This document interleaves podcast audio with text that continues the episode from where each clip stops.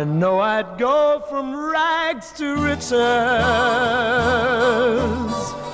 if you would only say you care.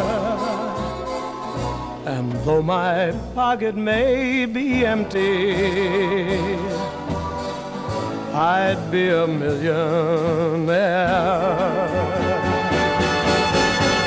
My clothes may still be torn and tattered. Good evening, Tallahassee, and welcome to Tomahawk Talk.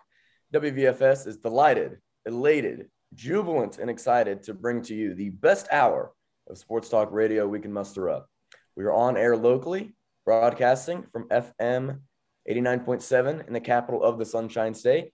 And if for whatever reason, if you're listening on the radio and you missed the rest of this show, or if you want to go back and listen to all the hot takes, you can find us on Apple or Spotify podcasts, or really wherever you get your podcasts at. And just a reminder, the opinions expressed on Tomahawk Talk do not reflect those of WVFS Tallahassee. I'm your host with a face for radio, Jackson Bakich, filling in for William Haynes. Alongside myself and a co host and producer role today, our Swiss Army knife, our jack of all trades, if you will, the one and only Jack Oliaro. Jack, how you doing today in Orange County? I'm doing great. Uh, how's it? How's it over in Lake County? I'm looking over. Uh, looks a little bit worse. A little bit worse. We'll say It- It's it's nice out, you know. I can't complain, but I'm asking about you. How's Orange County? How's your summer been? it's been pretty good so far. Um, still kind of recovering from Orlando's bad loss last night uh, to Cincinnati. That was rough. Uh, but other than that, uh, I went to Canada last weekend for the uh, F1 uh, Grand Prix in Montreal. Saw Max Verstappen win his sixth race, extend his championship. Uh, had a good time there. Um, and yeah, family's finally done with COVID, so finally getting back to a little bit of normalcy after a, a whirlwind of a month. Well, that's great to hear. And uh, did you pick up any French? We well, that's good to hear. So, uh, next, I'd like to introduce a common presence on our show. And uh, just to let our listeners know, and I asked him to come onto the show, we had to specify the exact time zone we were going to record this episode. Um, Max Grundy, why don't you let us in? What exactly Well, have I'm, you uh, been doing this I'm summer in here- Central Time? Sorry, Yeah. I'm out. I'm out here in North Alabama, working for the Birmingham Barons. So they're the Double A affiliate of the Chicago White Sox, and I basically fulfill all the media needs for the team. So I'm the media coordinator. So I create documents for the broadcasters, create documents for the coaches, create lineup cards, and it's basically what we do. And then I run social media a little bit too, TikTok. Yeah, I saw that. Uh, I saw that one video where it's uh, Thirsty Thursday. Sounds Yeah. like y'all y'all uh, got something going on down or up there, I guess, in, in Birmingham. Yeah, it- Jordan played, right? Yeah, two dollar fifty cent, all you want, all night long beer and I think uh, Wow. seltzers. Pretty good deal. Yeah, Michael Jordan. He's my favorite baseball player of all time. So uh, that's really really cool. Massive, massive banner of him on the side of the stadium. I'm sure. Yeah, I mean he deserves it. He really does. No, he totally does. um, and finally, a familiar voice to the Tomahawk Talk faithful, our former host of Tomahawk Talk, Luke Hazen. Luke, how's your summer been? It's been good, Jackson. Glad to finally be back on the program. But, you know, Tomahawk Talk is such a huge, and WVFS in general, such a huge part of my experience at Florida State. And so, uh, whenever I get the chance, I'm always happy to be on. Um, but this summer's been a summer of new opportunities, new uh, new job for me starting right out of college, and uh, you know, sort of reaching that oh crap moment after uh, after graduating. That uh, now the now the real hard part begins, right? So I'm always excited to be back on here to take a break from the the harshness of post college life, right? Yeah, exactly. Uh, what job are you going into, if you don't mind us? Yeah, yeah. So I'm I I've taken a complete hard left. I'm actually in, believe it or not, healthcare now. Clinical, Oh, wow. yeah, clinical research. So I'm I'm somewhat of a scientist myself, if you. Do you have a lab coat? Yes, I do have a lab coat. Oh wow. Okay. Oh yeah, Well, congratulations. You tripped are. out in the uh, lab coat. Yeah. That's wonderful. So, guys, we have some big news. Um, we kind of talked. Uh, I was talking to to William who's our, our usual host of the show, and I was like, you know, I'm, I'm praying for uh, some kind of bigger news. that, You know, other than the draft and the Stanley Cup, there wasn't a whole lot to talk about. And um, you know, we we found some things on the show that I think uh, our viewers are really going to enjoy this week. But my prayer was answered. Link Jarrett hired as Florida State's 10th head baseball coach, and after 43 years of somebody with the last name uh, Martin as the skipper, athletic director Michael Alford has found what he describes as, quote, the finest coach in the game today, end quote. Jarrett has been linked to the job almost as soon as the news of the Mike Martin Jr. firing was announced. And just to give some stat nuggets for our listeners, Jarrett played with Mike Martin Jr. and went to three College World Series in 91 and 92 and 94, all while being coached by Mike Martin Sr. Jarrett had an 86 and 32 record at Notre Dame he won National Coach of the Year in both 2021 and 2022. And he recently took the Fighting Irish to a College World Series, only the third in their history. So, in short, Jarrett brought Notre Dame back to national prominence, but Florida State needs him to take them to national championships. Guys, how do we feel about this hire? Uh, Noles, again, Noles fans had one name particular and they landed their man. Um, like you said, born raised in Tallahassee, uh, starting shortstop for uh, Florida State for a long time. I believe he was All American his final two years, his junior and senior year. Uh, went to three uh, College World Series while he was there. Uh, he had a short stint in a playing career, uh, drafted 22nd by the Rockies, and I believe only played as high as the New Haven Ravens. Love that name. Before calling it quits and going coaching, spent either two or three, four years just across college baseball, going to places such as Flagler, Mercer, East Carolina, making one trip in FSU and back in 03 where they made the super regionals, where I think mo- I think that year probably was a little bit of a letdown.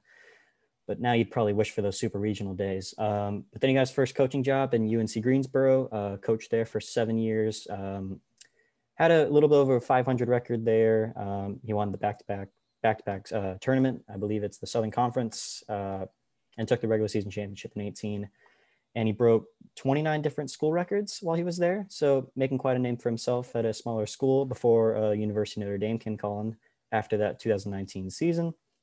Before 2020 was canceled, uh, Fighting Irish were 11 and 2 uh, with the first year coach. That is incredible. Uh, followed that up the next year, 34 and 13. 2021, won the ACC Atlantic for the first time in a long time for the Irish, uh, 25 and 10.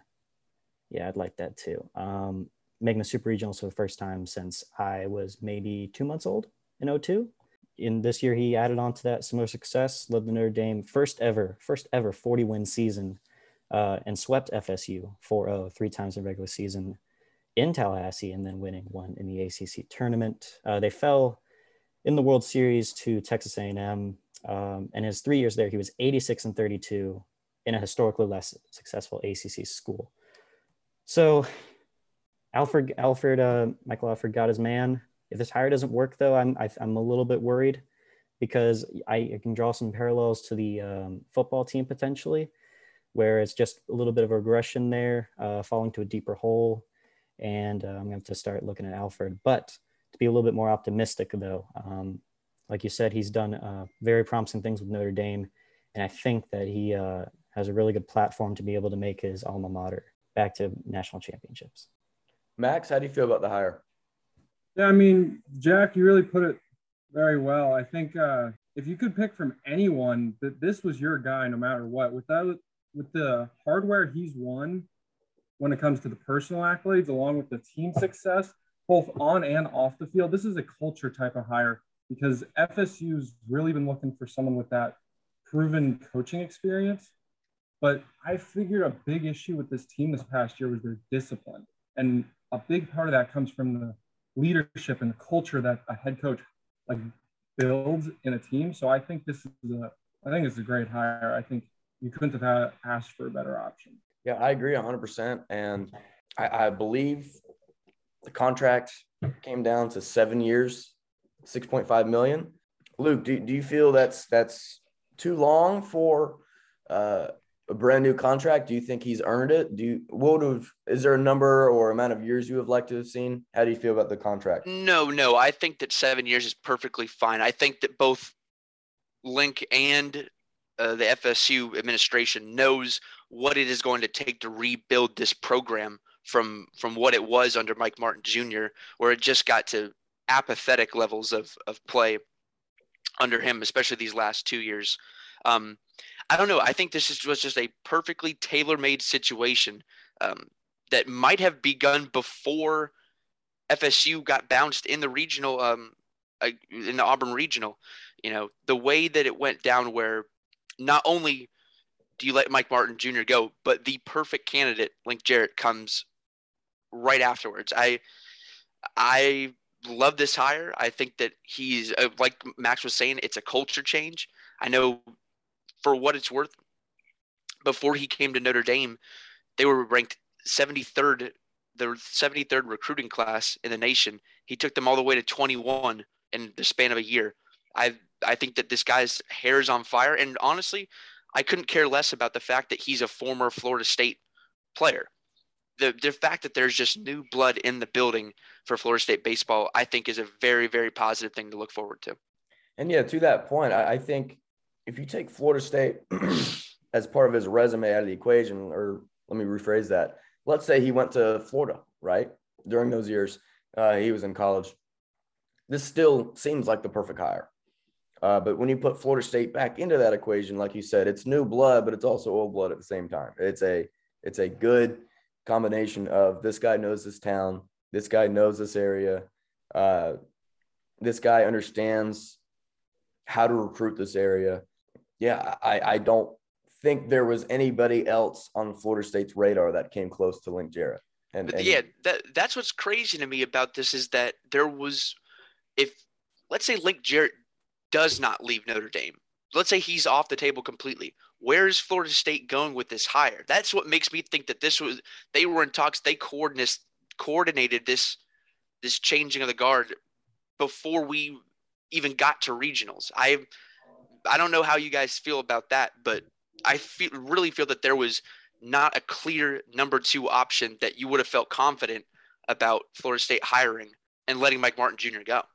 No, I, I totally agree. And I believe Alford talked about the horrible ACC record and the horrible uh, road record. And it seemed like he was gearing toward this, this, this firing of, of Junior um, a lot quicker than I think the general public did.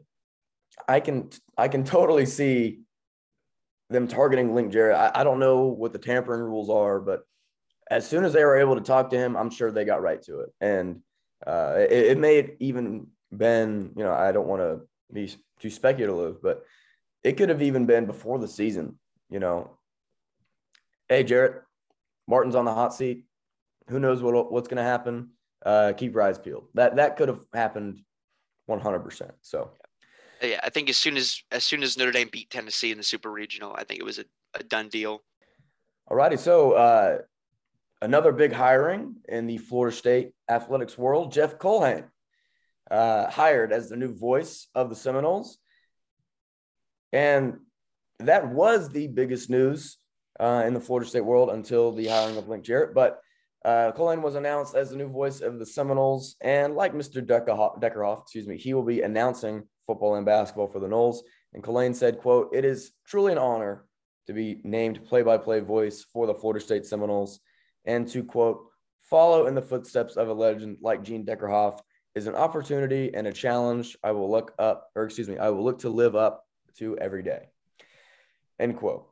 Culhane's career boasts 20 years in the field, according to the FSU press release, as he held similar positions at Nebraska, West Virginia, and North Dakota State. Guys, uh, I'll go ahead and start with Max. Max, how are we feeling about this hire? You know, from everything I've seen, I really like it. I think maybe not from the biggest conference ever, but he's got a, a lot of fields, not just one sport.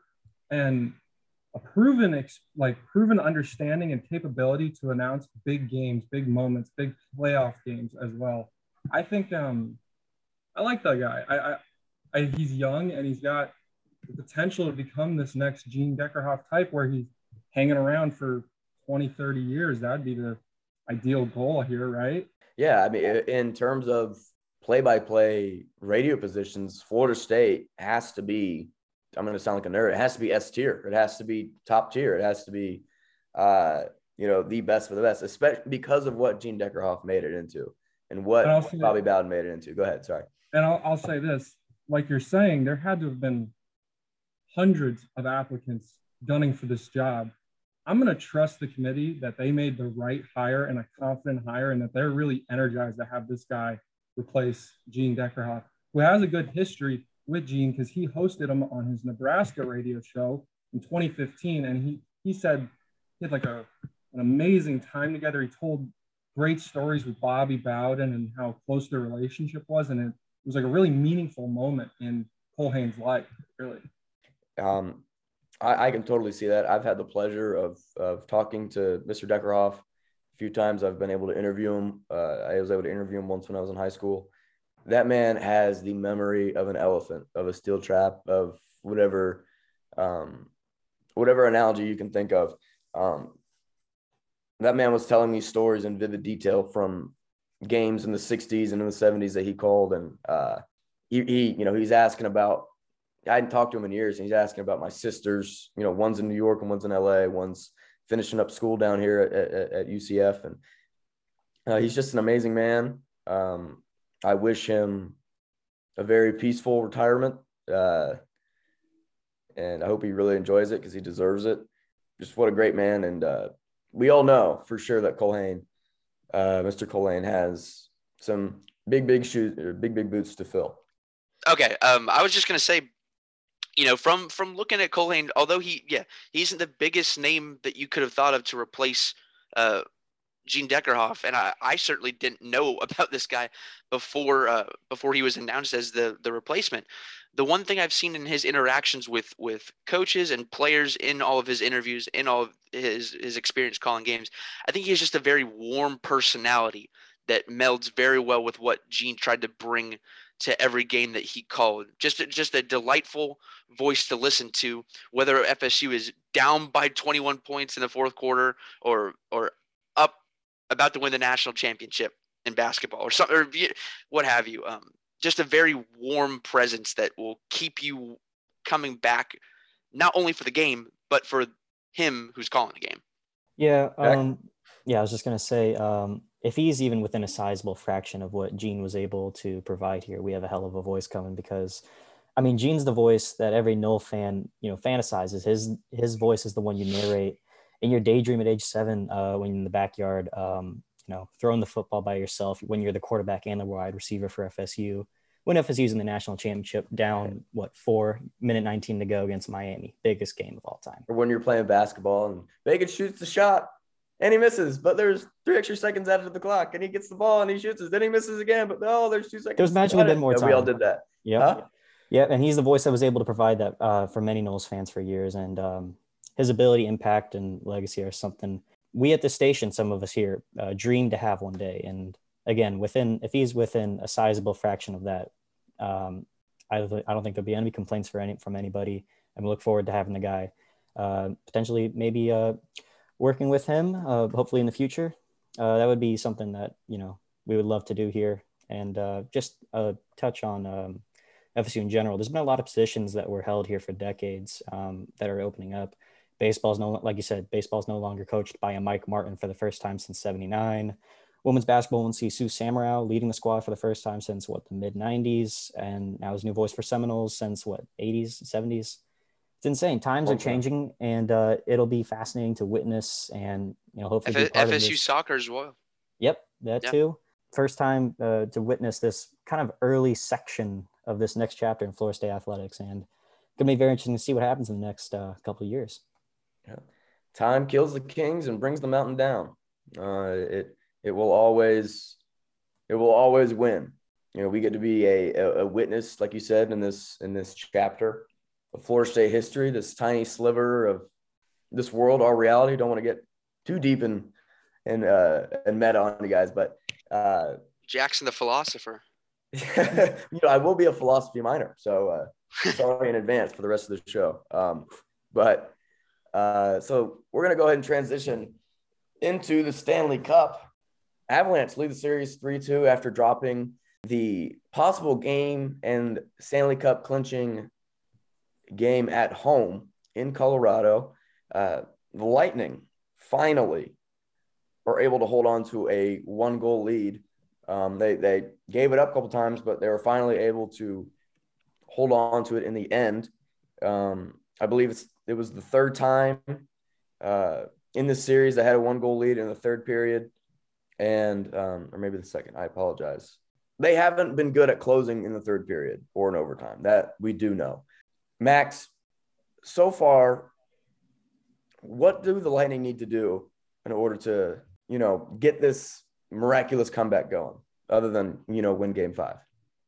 Uh, first and foremost, they, they need to stay healthy. This team is battle tested as it gets, and they're limping their way through this Stanley Cup playoffs. And it just shows to the testament that hockey players are just built different. They really are.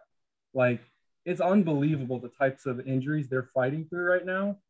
And they're doing their best to hold them off. I mean, you got Sergachev and players like Sergachev and Hedman playing 35 plus minutes a night, like that's that's really tested on your defense, especially against Colorado, who might have the best offense I've ever seen in my life for hockey. Honestly, when it comes to their downhill type of attack, it's crazy to see that they're not dropping five five goals a night. Honestly, like you said, it it'll be a lot to come back and win this series, but Lightning at home is a good team, very hard team to beat. When it, when they go back to Colorado, they'll they'll really need some uh, miraculous events to pull that one off. I bet. You already calling that they win Game Six in Tampa? I'd like to say so. Okay.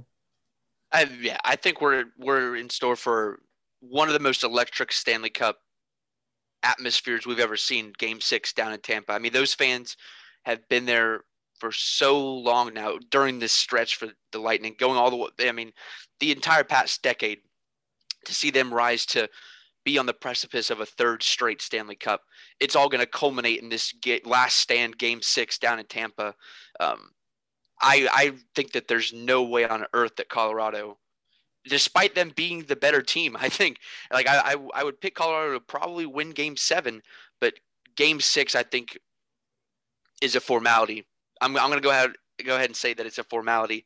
The way that not only um, in the not only because of the atmosphere that's going to be on display, but we guys we've seen Tampa Bay have that mental fortitude in this postseason alone. They were down three two to Toronto. They were down two nothing to New York in the conference finals. What's another three one deficit for them? I, I really think that when it's all said and done in Game Six, uh, the Lightning will force a game seven. I would just like to point out that if the Avalanche were playing, playing any other team in the final, it would be a foregone conclusion. We would already say the Avalanche have wrapped it up, and it would be a, probably a five minute conversation. But this is the this is the Tampa Bay Lightning two time champs uh, now. Um, so you said these games have been really close. Uh, game one was an OT winner, and along with game four, and then games two and three were blowouts by each respective teams. And then game five was another was a close one that Tampa were finally able to get on the right side of. And these aren't exactly excuses that I'm about to give. I'm not a Tampa fan, but there is some Florida bias. Uh, not Florida Panthers, but just Florida bias in general. But there was a lot of things that haven't gone Tampa's way in the past two games, and that's not just injuries; it's stuff in the games. Uh, Colorado's first goal in Game Four by Nathan MacKinnon came off of his skate, then off of Vasilevskiy's. Their second goal was sharply deflected off a defender, uh, which made a two-two uh, the only not legitimate goal, but the overtime winner in game four was a legitimate goal. There was calls that maybe there was too many men on the ice. Uh, I don't think that was a valid call. There was people going in and out. It's, I think that was going to be a very. it was iffy, inconsequential, yeah. Yeah, it was going to be a very iffy call to call in the Stanley Cup final uh, to, for a game. Uh, but that's hockey. Uh, and then game five, Avalanche again another two other goals, huge deflection off Tampa defender, uh, throwing off Andre Vasilevskiy uh, wasn't able to catch it right, and it kind of dropped down for an easy goal for uh, Valeri uh, Nichushkin. And then the second goal came off the Tampa defender skate. So Tampa could easily be up 3 2 in this series, but they're not. But there's nobody else you trust in the world like the Lightning uh, to pull to come back from this deficit. I trust them like I did the FSU softball team going into this, but that was a month ago, and this is now because no matter how dire the circumstance, you just have a feeling they'll claw their way out of these situations. Maybe not in games, but right now, you it's a game by game situation. why wouldn't you trust the team that's up 2-0? Because Avalanche have the far better team. There's I don't think there's any doubt right now, but the Lightning have that experience, that fortitude, like you were saying, to really force things to make make it very difficult for a team that probably should have a Stanley Cup by now. Because I feel like we've forgotten that Colorado going into the season was kind of wasting their talent away. They were could always they were always getting knocked out before they can get to the Western Conference Finals with superior teams. And Tampa has finally potentially met their match, and they finally are play, probably playing the best team in the West. Because Montreal certainly wasn't the best team last year, but they were able to find their way through. And, and one more thing, Colorado. Uh, the one thing that has been a problem are the power plays. Colorado's 40% on the power play. Tampa Bay is 11%. So in 2020, the Lightning were 37% on the power play. That's probably how they were able to get it done against Dallas. Uh, last year, almost worse at 13% against an inferior Canadian squad, but they were able to work that way because they were just a far better team on paper. But this is a superior side in the Avalanche, and they're uh, facing a tough percentage on the power play, uh, and the Avalanche have been absolutely crushing it. So you need to uh, keep a keep your head sharp, uh, avoid dumb penalties uh, like Colorado were uh, potentially able to last game. Uh, keep it sharp at home and um, trust your guys who have been there and been in those moments to get it done and do it again. You know, I, I, I will say I am not the hockey expert. I have, you know, just kind of started to pick it up in the last couple years um, in the playoffs, admittedly. Um, but I've watched enough sports and I've studied, you know, just the process of sports, and you can tell when when a team is getting dominated, and you can tell when a team is is is not. I will say in the third period and in overtime, Colorado has been Colorado has been doing that for the most part in most of these games. But I think if you ask the average person, uh, if a team's up three one on another team, you're probably thinking that the team that's up three one has been absolutely dominant. And in my opinion, that's that hasn't been true. The series has been, in my opinion, very tight but the games have to end in a certain way. And the games have just been ending in favor of the Avalanche. And that kind of sounds a little naive, but, um, you know, if we were in a soccer or, you know, international football format, um, there'd be two ties and there'd be what two ties and the series would be 2-1 Tampa. Does that sound right? So uh, it, it's it's a weird way to look at it, but to say that no one has said it, but to say that Colorado's been you know far and away more dominant than the Lightning, um, I, I I would disagree with. So, any more final thoughts? We have a couple seconds here. Uh, just like you were saying, the Lightning could be up. They could have already won the series at 4 1 if they're able to get those overtime winners through. But the problem is uh, in hockey, it's more like Max was alluding to earlier, it's more about the health and the players. And I think game four, especially, you saw the light, you saw a exhausted Lightning squad. And no matter how fluky I thought those um, Avalanche goals were in game four, uh, doesn't matter. They were able to get that one goal in overtime that was probably fully deserved. So that's all that really matters at this time and air, uh, time and point. And uh, I'm thinking uh, Tampa can get it done in another tight, low scoring fashion. Like in typical Tampa Dyer fashion, it's going to be ugly. It's probably going to be, well, let's see. This is going to be put out. This, the game's going to already happen. So let me make myself a fool. I'm going to say 3 2 Avalanche again, which has been the score of the past two games. So why not? Luke, your prediction? I got Avs in seven. I think the Lightning comfortably win game six at home. I think that that's kind of their last stand, like I was saying. And then the Avs come back at home. They finally get over that that boogeyman that's sort of uh, haunted them the last couple years, like Jack was saying, where they they have clearly been the more talented team in a lot of the series that they've played, but just have not been able to finish it. I think that that finally culminates in the Stanley Cup for the Avs in Game Seven. Max, I think it's about time because uh, there's a someone else we should shout out real quick. I think his last name's Campers Comfort or the goalie for the Avs. He has been ever since he got pulled, he's mostly he's really been doing pretty good work in the net, I would say. I think it's time for a, real barn burner here. I, I, I think Avs pull out like a two to one, tightly contested in Tampa. I, I think Lightning come out with a quick goal and then just go silent. It's very prone in this offense, especially with how tired these legs are. I think Avs will control it in their half for so much of this game and just bleed clock, bleed think- clock, get that second goal. I think Darcy Kuemper, uh, like you said, has probably actually been the better of the two goalies the past few games. We want to talk about how Big Cat uh, Vasilevskiy's probably been out and out the best goalie for the past couple of years, but he's made some crit- he's made a couple critical errors that have cost them. I think cost them probably game, uh, probably game four a little bit. So if he can keep it together in these dire moments, um, I think that'll be worth something because right now the pressure is back on Colorado uh, but the series is back in Tampa, so we're gonna just see what happens. Oh, I also forgot to mention um, Lightning in seven. That's what that's what I'll put. All righty, guys. Well, game six will be in Tampa. We will see if the Lightning can force a game seven. Uh, that will do it for the first half of Tomahawk Talk. You've been listening to WVFS Tallahassee, the voice of Florida State.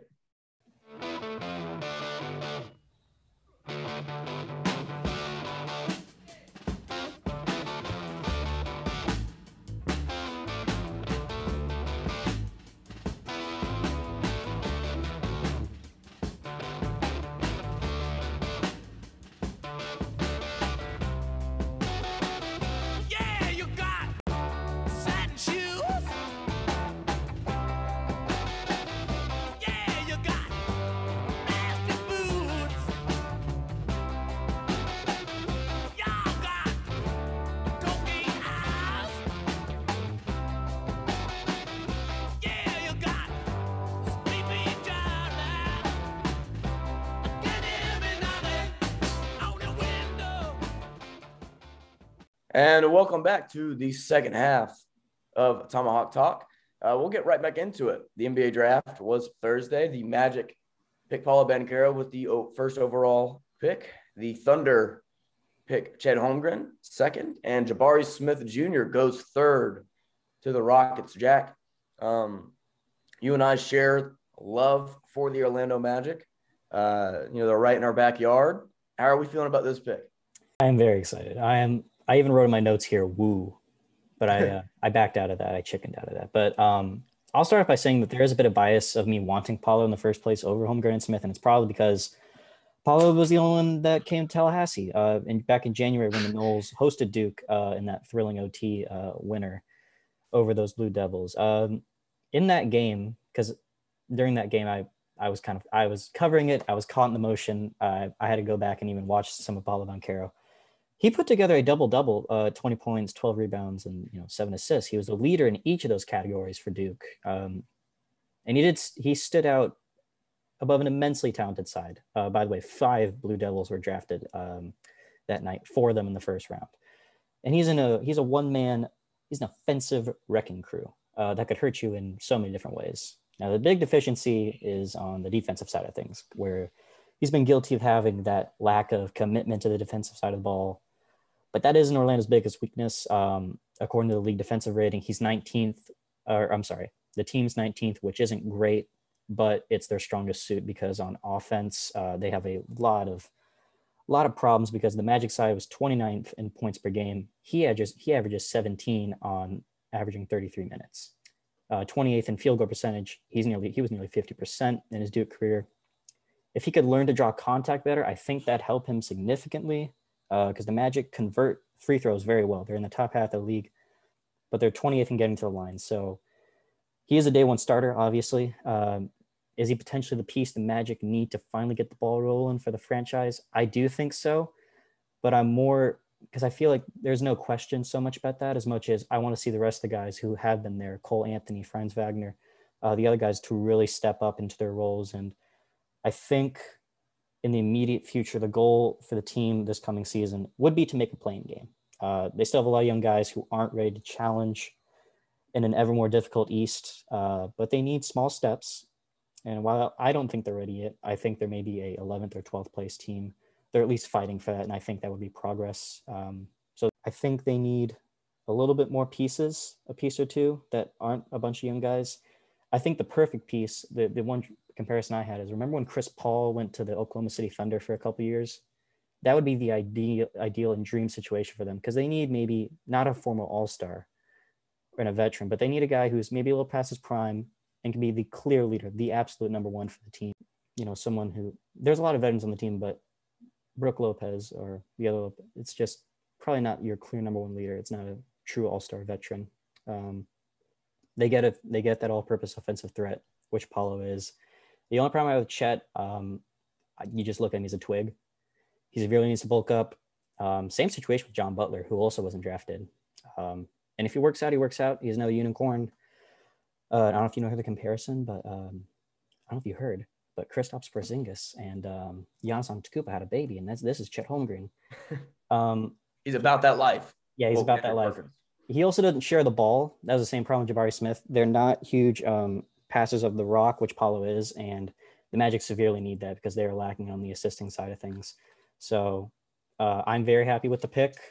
I'm very yeah very happy for Orlando taking that guy because I was really worried they might get Jabari, which wouldn't have been wor- would have been that bad. But Chet was something I was worried about getting. Not so much him as a player, but just in the team as a whole. It just it would not have worked out the way I would have wanted. Yeah, he would have I- been. I think with he was Orlando, he would have been leaving the league on a stretcher within. three- I think there's y'all are gonna laugh at me when I say this, um, but the way that the Magic got the first pick this year reminds me of how the Warriors got it a few years ago. Um, all of their all their pieces get hurt within the year. You know, Jonathan Isaac gets hurt, Markelle Fultz gets hurt, Jalen Suggs, I think his hand or his wrist was was broken or fractured for a good majority of the season. Um, you know, he didn't have the best year either. Uh, and they end up getting the number one pick, just like the Warriors ended up getting Andrew Wiggins out of that number one pick. They trade for him. I know they, or I don't remember how exactly. No, no, did they? No, they got what's his name? Pardon me. Um, D'Angelo Russell. They traded D'Angelo Russell for for Andrew Wiggins. They they they Yes. took um They yeah, took, but they uh, took James James Wiseman. Correct. Correct. I mean, at that time, they they had the number one pick, and they had Steph Curry, and they had Klay Thompson, and they had Andrew Wiggins, and they had Draymond Green, and they had Andre Iguodala. So I just want to point obviously, out, I'm not comparing. I'm not comparing a roster to, to Orlando's, but I will say it, it was it was a great year to um, have all your players hurt because obviously they're not a team ready to build a championship. Uh, but let's just keep it within the ACC. Is there, you know, you're down two with five seconds left. Is there anybody other than Paolo Banchero you want taking that last shot? Wyatt Wilkes. he did have 19 against Notre Dame a couple years ago. That's right. Um, but seriously, I- I'm, I'm going to open that up to the floor. Is there, I mean, maybe I'm wrong. Is there anybody in the ACC that you want taking that shot over Paolo Banchero? No, not really. I think that Paolo was clearly the number one pick over. I mean, all three of the top three picks. I think in Jabari Smith, Chet Holmgren, and um, and Paolo Banchero. I think were were no brainer picks. I think no matter how what you think of each player individually, I think that, that was how they were supposed to be slotted. But I'm really, really intrigued going forward with the Magic how Banchero is going to fit in with Wagner and Wendell Carter Jr. in that front court because Jack was sort of alluding to his his defensive deficiencies. It's not from a lack of athleticism. I think that he can guard his position as well as anyone in the NBA to be completely honest with you, but it is that that lack of commitment that sort of scares you a little bit. Um, And uh, not to cut you off there, Luke, but my, that my overarching point was those that I almost said Florida State is that Orlando has not had a guy since Dwight really to run their offense through. Um, and now they have that guy. Now they have somebody that you know you can give the rock to with five seconds left and say, "Hey, we need you to score here." Like that has not been in the realm of Central Florida since 2012, 2013. It's been 10 years since Orlando has had somebody uh, that we can say, hey, we can trust you with this offense. And um, it's it's really, really exciting. I, I go ahead, Luke, I- go ahead and finish your point. I, I think yeah, go ahead. Go ahead, Max. Um, I think the Magic are a really interesting team to look at, but I think the pick, I think it's the right pick. You, you got to take either Paolo or Jabari.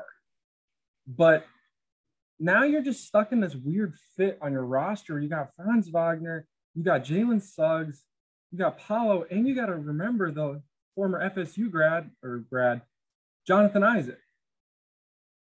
This is like a very forward heavy team, which is, I guess, normal for the NBA nowadays. But I fear their presence down low. Wendell Carter's only about 6'10. Jonathan Isaac's 6'9, but he's got that massive reach, 6'10. It's a it's a weird roster. It could work, or it could get blown up and they're gonna have to look for a real center, which is where a Chet pick could have been interesting to pair alongside all these other forwards. I'll, I'll go ahead. So so yeah, I, I I do think that this sort of it's the Orlando pick is intriguing because you don't know where all the pieces fit. Like you said, it, it's been a tough couple of days for for Jonathan Isaac. He doesn't really know where he he fits in in the grand scheme of things in Orlando now.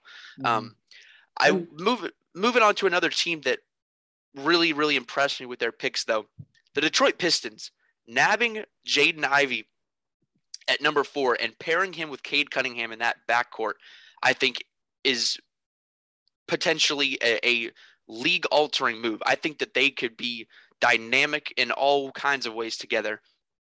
I think Jaden Ivey is that type of player. Um, not to mention, they move off of a couple guys. They only had to uh, eat Kemba Walker's salary in the trade that they made with the Knicks. So they are they are potentially all set to go all in on a free agent like a DeAndre Ayton or someone that can you know sort of supplement their growing uh, stars in the backcourt. So I, I really like Detroit's pick at number five. And, and you mentioning that uh, picking up a, a free agent, how cool would it be, Jack, if uh, Orlando brought back Victor Oladipo? I like that. It is it is exciting pick. Unrestricted free agent. We I think we've got the cap space for it. I don't understand why we wouldn't. Um, Yeah. he'd be he'd be that veteran presence, like you said, kind He of showed past up- his prime. He had a he He's had a- not he's not a you know bona fide bucket. I guess is the best way to put it. He's not a you know he's not what he used to be, like he was in Indiana. But was, but maybe he's that. Um, I was alluding to maybe a Chris Paul type player for the OKC. Um, he could be that. Um, because I was very impressed by Oladipo's performance uh, for the Heat off the bench uh, when you know Butler was out. He was able to put in quality performances for a guy who has sort of just you know been off his game, and it's been sad to see um, sort of since his injuries. But that is a, yeah, that is a good option to put someone in um, who is could be that venture leader. Um, and I think everybody wins in that situation. I think Oladipo, uh, I think he gets. But yeah, sorry, sorry to keep going back to the Magic. I just got really excited. But uh, yeah, the Pistons had a great draft. Um, was there anybody else that stood out to y'all in terms of their their draft performance? Uh, like the Knicks. Yeah. Well, I, I'll just say Knicks. What the hell are they doing? What what are what are they doing there? That's all I'll say about the Knicks. I You kind know, of there was like. this article I read. Go ahead, Max. I, I don't know. I didn't dive super into it, but I kind of like the move. This is a weird draft class for me where I think there's a chance, maybe not high, but this draft class to me scares me a little bit. It seems like it was one of those things where everyone's saying it's super deep, but it ended up being like deep with not the best talent. I, I think they should have done this. I think they should have kept their player pool available so that way when they actually have the chance to hit on a big superstar, they've been missing on super, superstars year after year. I get that. And at some point, you have to make sure you have a big enough system to grow that when you do land that prospect. So, or uh, big name profile free agent. I, I kind of like it. So It's a clear cap space. I- I'm still not gonna lie. I'm still a little confused about that Knicks trade. So that they, I'm gonna be completely honest. Someone can just explain it to me because I, I was reading it and I was like, they're moving pieces and they didn't say They- what they were getting They back. they I- took they took their number eleven pick. They took a couple of second round picks and Kemba Walker. They traded them in a three way trade with um I think it was Detroit and uh, another team that I'm forgetting off the top of my head. But they got a couple of future conditional first round picks, which probably none of them are likely to be as good as the number 11 pick was.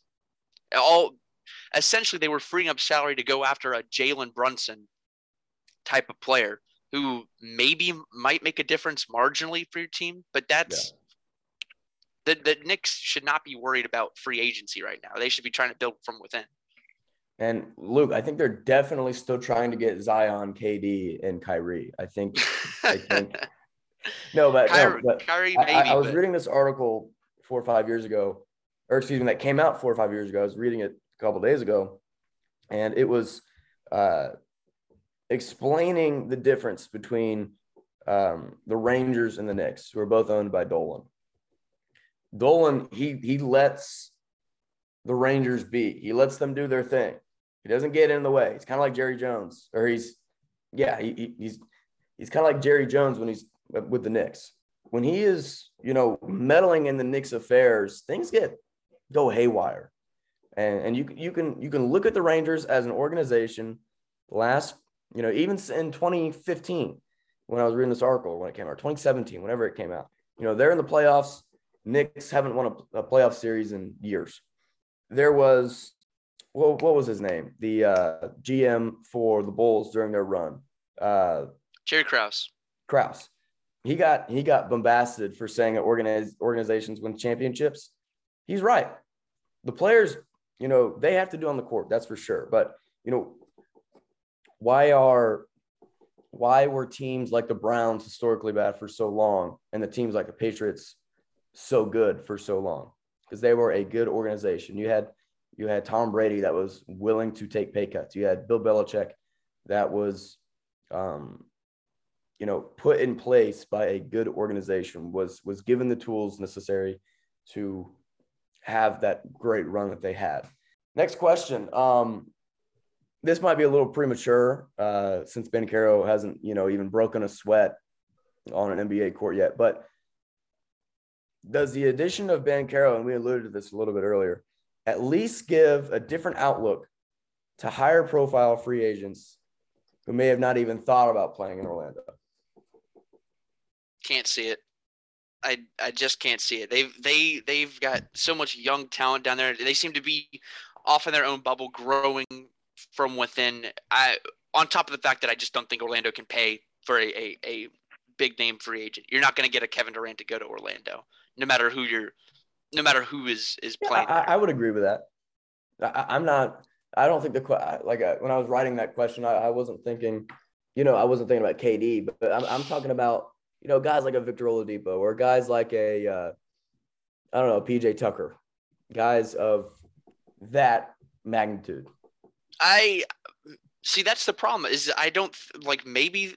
I th- I think that the Magic would be able to get Victor Oladipo because I don't know who else is going to offer Victor Oladipo money. Like I think that he's he's sort of a shell of his of his his former self after the injuries that he's sustained over the last couple of years, and you don't really add a PJ Tucker unless you know that you've got a real shot and you sort of fit.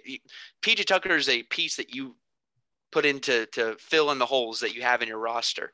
Orlando right now, that should not be at the top of their their priority list is getting a guy like PJ Tucker, even with the veteran leadership that he brings. Jack, what do you think?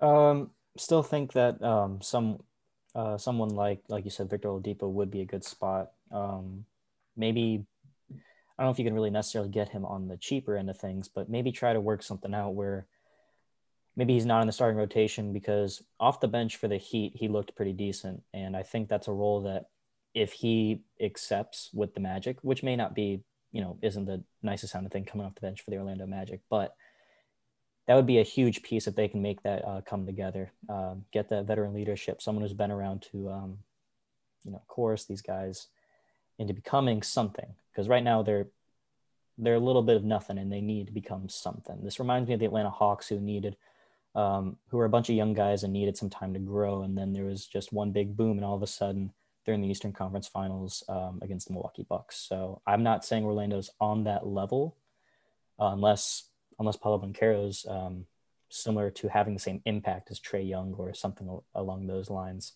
But if they can get a level to that and at least work themselves into the uh, top eight in the next two or three years, I think that would be a quality addition to get some veteran leadership.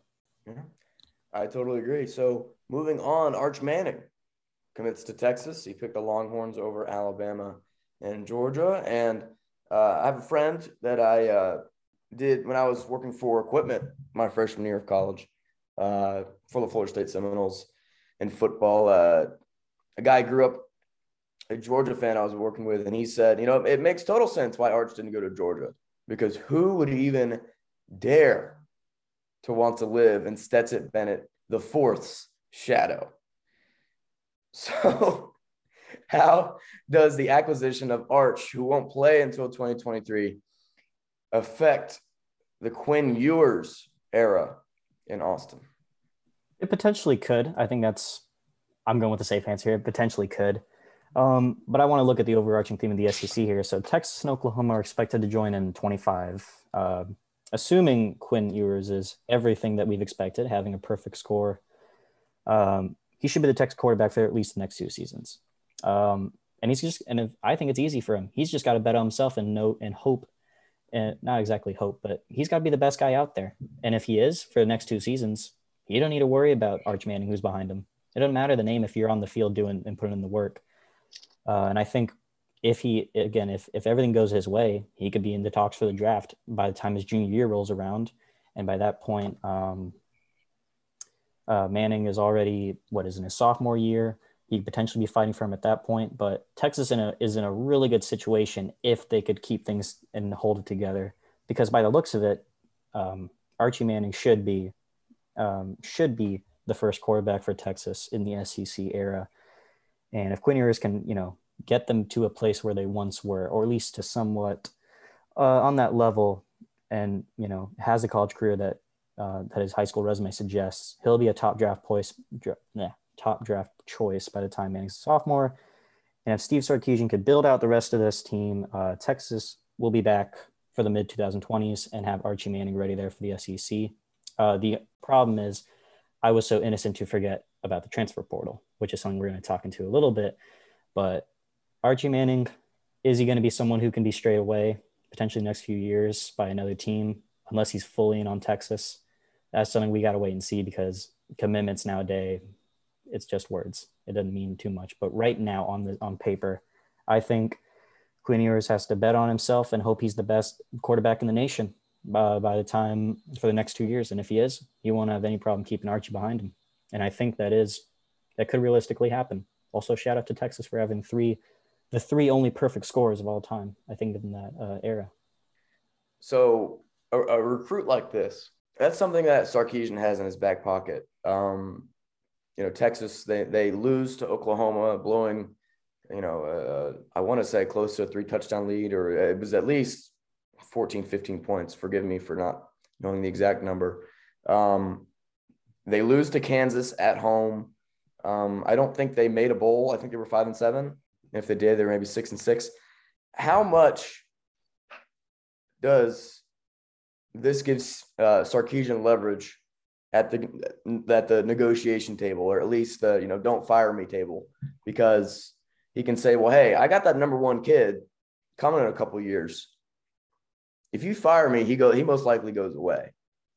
Um, This Go this ahead. is gonna this this confluence of events where the you know they get Ewers and Arch Manning. out, It's gonna provide us with a, a once and for all uh, sort of experiment as to what is wrong with Texas. If Texas finds a way to screw this up, no matter how how that how it happens, if they find a way to screw up after nabbing both of these guys, then all bets are off. Texas is never coming back. I'm I'm confident in that. Uh, I I can see um, either one of those guys transferring after the first couple years, whether it's Ewers because Arch Manning kicks him kicks him to the curb, or whether Arch Manning feels the pressure and and can't live up to the the expectations and he transfers out somewhere else. I don't think both of them are going to end their college careers with Texas. Um, I, I'd bet, not to cut you off, I'd Yeah. bet within one year, one calendar year from today, either Manning will not be committed to Texas or Ewers will not be on the Ewers will not be on the roster. I would take I I would agree with that. We'll I think both these. yeah. I was just saying, I'll cl- we'll clip these and you know hold these against you. I just think that both realize their potential. I think that both are, are able to start in today's college atmosphere at a, at a freshman level, at a, at a very young young age, and they they want that time to develop as a starting quarterback. I just don't see either one of them riding riding the pine while the other, you know, plays quarterback for Texas. Two quarterback system that fixes everything. Brian Kelly, shout out Brian Kelly. Yeah, exactly. Max, how do you feel about the uh, the the big number one recruit going to Texas? I just don't understand why he would pick Texas if they already have Ewers.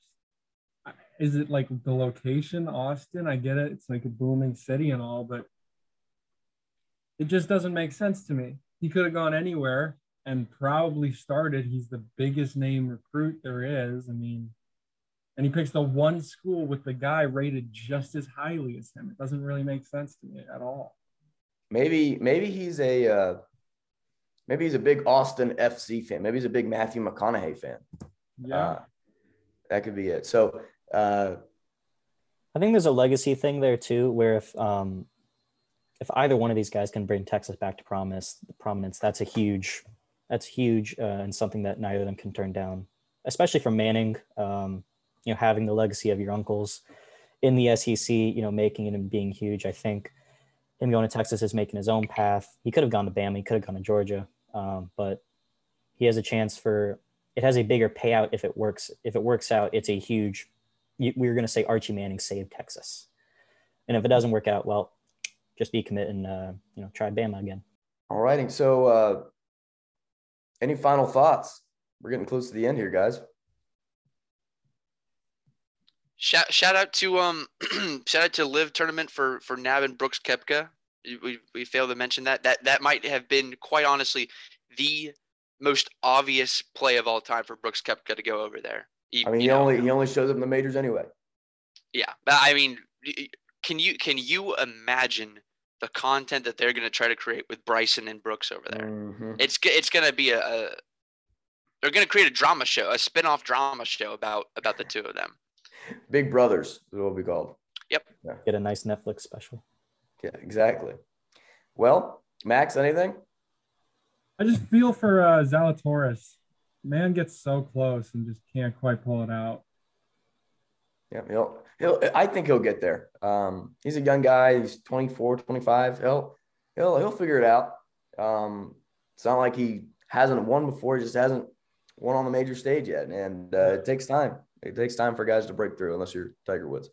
Uh, but that will do it for Tomahawk Talk for Luke Hazen, for Max Rundy, and for our co-host and producer, our Swiss Army knife, our jack of all trades, Jack Oliaro. I've been your host, Jackson Bakich.